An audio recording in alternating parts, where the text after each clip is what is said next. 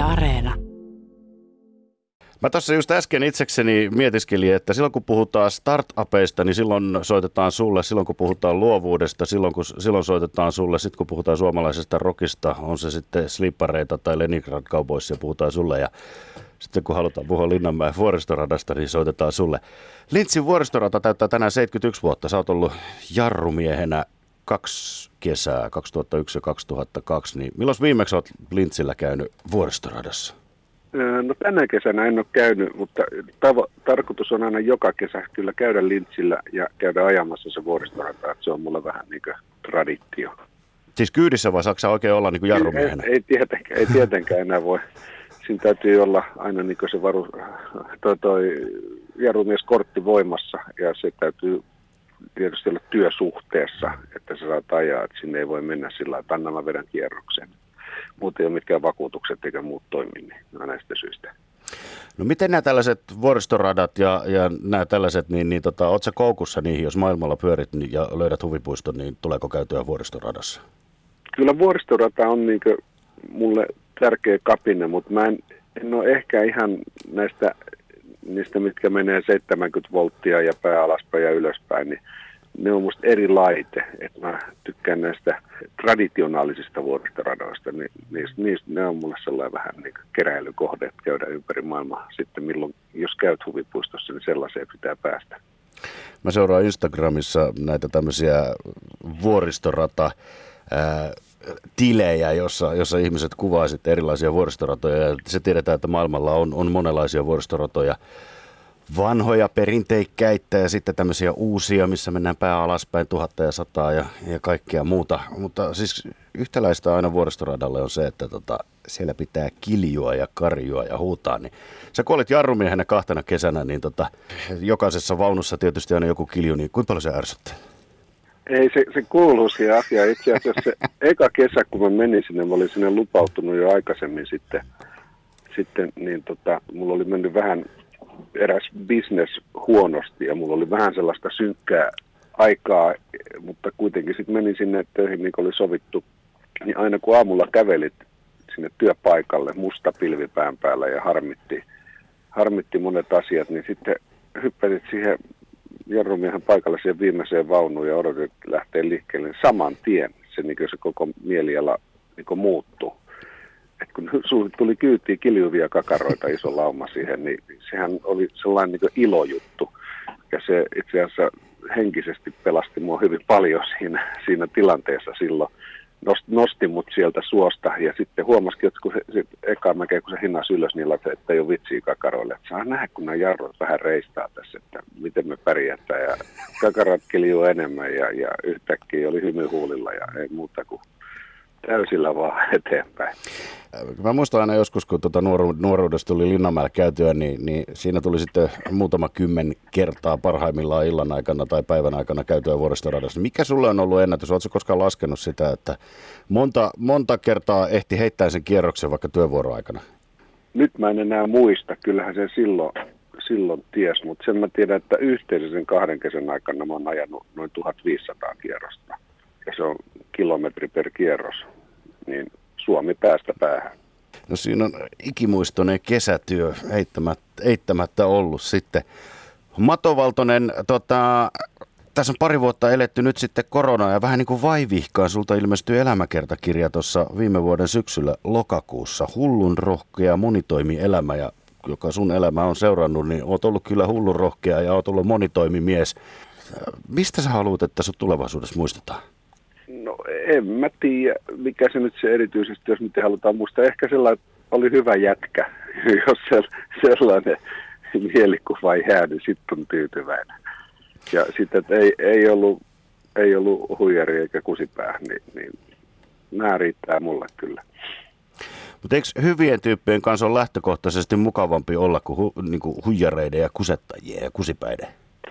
Sellaisten kanssa ei kannata olla tekemisissä, koska elämä on ja sit niinku tällaisten ikävien ihmisten kanssa, mä en kanssa en välitä, mulla on siitä jopa motto, mutta siinä on sellainen sana siinä mukana, että mä en viitti sanoa sitä radiossa. Mutta, no sano nyt. No, että mulkkujen kanssa ei tee päivääkään töitä. Tietysti kannattaa olla sitten tota, niin, niin, pysyä mahdollisimman kaukana. Aika usein muuten sanotaan sillä tavalla, että yllättävän nopeasti pystyy ihmisestä sen todellisen luonteen huomaamaan ja sen huomaa siitä, että miten ihminen kohtelee vieraita, tuntemattomia ihmisiä. Esimerkiksi vaikka ravintolassa, miten ihminen puhuu tarjoilijalle tai miten erilaisissa tilanteissa ihminen puhuu tuntemattomalla ihmiselle, niin se paljastaa yllättävän paljon sen ihmisen luonteesta. Sen, sen monet näkee nopeasti, mutta onhan niitä sitten jotain, jos käytetään sanaa psykopaatteja ja tällaisia narsisteja, niin nehän osaa miellyttää alussa paljon, että se, se osaa, osaavat huijata ihmisiä ja niin kuin todellinen tulee, välillä tulee yllätyksiä sitten pitkän ajan kuluttua, kun on jo tuntenut ihmisiä, että oho, toihan ei olekaan se, kenen mä luulin tuntevani. Hei, puhutaan startupeista ja IT-bisneksestä. Sä olit 2000-luvun alussa äh, IT-alalla mukana startup-bisneksessä ja tänä päivänä startup on trendisana. Niin milläs mielin Mato Valtonen, sä seuraat näitä tämän päivän startup-yrityksiä, joista, joista toiset menestyy ja toiset on sitten kuplia? No näinhän se menee tietysti, että eihän kaikki, kaikkihan ei, ei ole tarkoitettukaan varmaan onnistua. Tai siis on, on tarkoitettu onnistumaan, mutta, mutta yleensä kun silloin startuppi tekee ensimmäisenä jotain uutta, sellaista mitä kukaan ei ole tehnyt, monta kertaa tehdään sellaisia, niin, niin siinähän se, tämä sananlaskuhan sanoo, että, että hiiren loukussakin se toinen hiiri saa sen juuston eikä eka ei kerinyt syömään sitä, että, että siellä saattaa käydä kalpaten, mutta, mutta ilman näitä tällaisia startup-yrittäjiä mitään uutta ei syntyisi. Me poljettaisiin paikallaan tämä maailma. Me tarvitaan tällaisia pellepelottomia ja rohkeita ihmisiä, jotka uskaltaa ottaa niitä askelia, askelia ja lähteä kokeilemaan jotakin. Aika, aika paljon kaikki muutos lähtee nimenomaan heistä. No millä tasolla ja, ja millä tolalla sun mielestä suomalaiset startupit on, koska tuossa niin jokunen vuosi taaksepäin katsottiin tosi paljon sitä, että Virossa oli, oli menestyneitä startup-yrityksiä, jotka vallotti maailmaa, niin, niin mikä suomalainen, suomalaisen startupin tila ja taso tällä hetkellä on? No Voltti on ehkä maailmanlaajuisesti tunnetuin. Jos koko maailmaa ajatellaan, niin kyllähän tämä on hyvä maa siinä mielessä. Viro on ollut poikkeuksellinen, mutta siellä on sellainen, uskon, että siellä on vähän sellainen samanlainen ilmiö, musiikissa tapahtui joskus 60-luvulla, kun tuli Beatlesit ja Elvikset ja, ja muut. Sitten niin koko Englanti esimerkiksi räjähti tekemään musiikkia. Ja ne vaan teki ja bändejä tuli kuin sieniä sateella ja loistavia bändejä, jotka vieläkin muistetaan ja, ja jäivät ikuisesti historiaa. Niin se, se, se on sellainen, siellä on sellainen kuohkea ilmapiiri tälle startup-yrittämiselle Virossa. Sitä suositaan ja se, se, sitä, siihen uskottaa ja se, se on kansan syvissä riveissäkin sit niin kun yksi menestyy, niin apua minäkin koitan. Ja, ja että tähän, tähän voi olla, mullakin on ideoita ja uskalletaan sitten, ne rohkaisee ne menestyjät. Onko meillä Suomessa otettavissa jotain oppia Virosta, kun usein sanotaan, että virolaiset ottaa oppia meistä suomalaisista ja, ja, ja me ollaan vähän niin kuin isoveljiä ja se ei virolaisille tunnu hyvältä, niin, niin onko meillä sitten taas vastaavasti startup-rintamalla jotain, jotain opittavaa Virosta?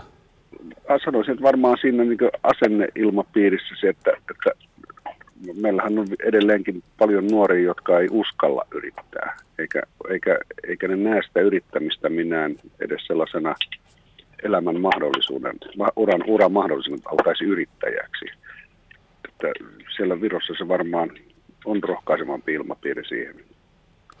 Mato Valtonen, sut mielletään lahtelaisena ja sä pyörit Lahdessa usein paljon ja, ja täällä järjestetään muun muassa näitä tämmöisiä Chicago Tour-kiertueita, jossa sinä ja moottoripyörämuseoyrittäjä Riku Routo järjestätte tämmöisiä bussikuljetuksia. Niin tuleeko kesän aikana vietettyä paljon aikaa Lahdessa tänä kesänä?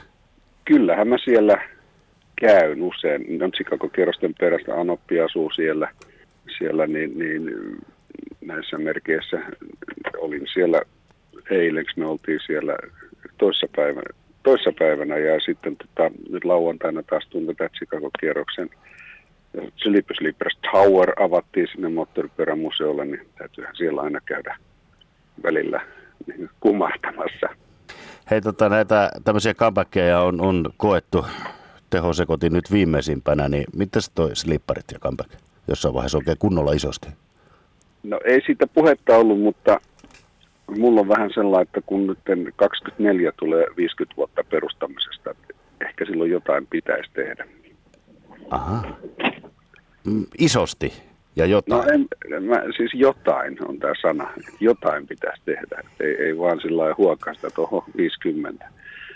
Et en tiedä yhtään vielä, vielä mitä se on. Kun, en mä tiedä, kun bändinähän se nyt ei kuulu tähän päivään niin kuin tavallaan minun mielestä enää. Niin, se oli se, se Kekkosen ajan Suomen bändi. Se, se tarvitsi Sleepy Sleepersia vähän rikkomaan raja-aitoja ja, ja avaamaan ullakon ikkunoita.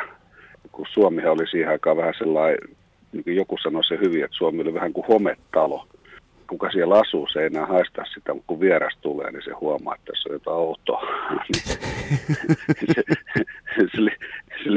Sliipparit oli sellainen minun mielestä, että me avattiin yksi pieni ullakon ikkuna siinä, sen ajan Suomessa.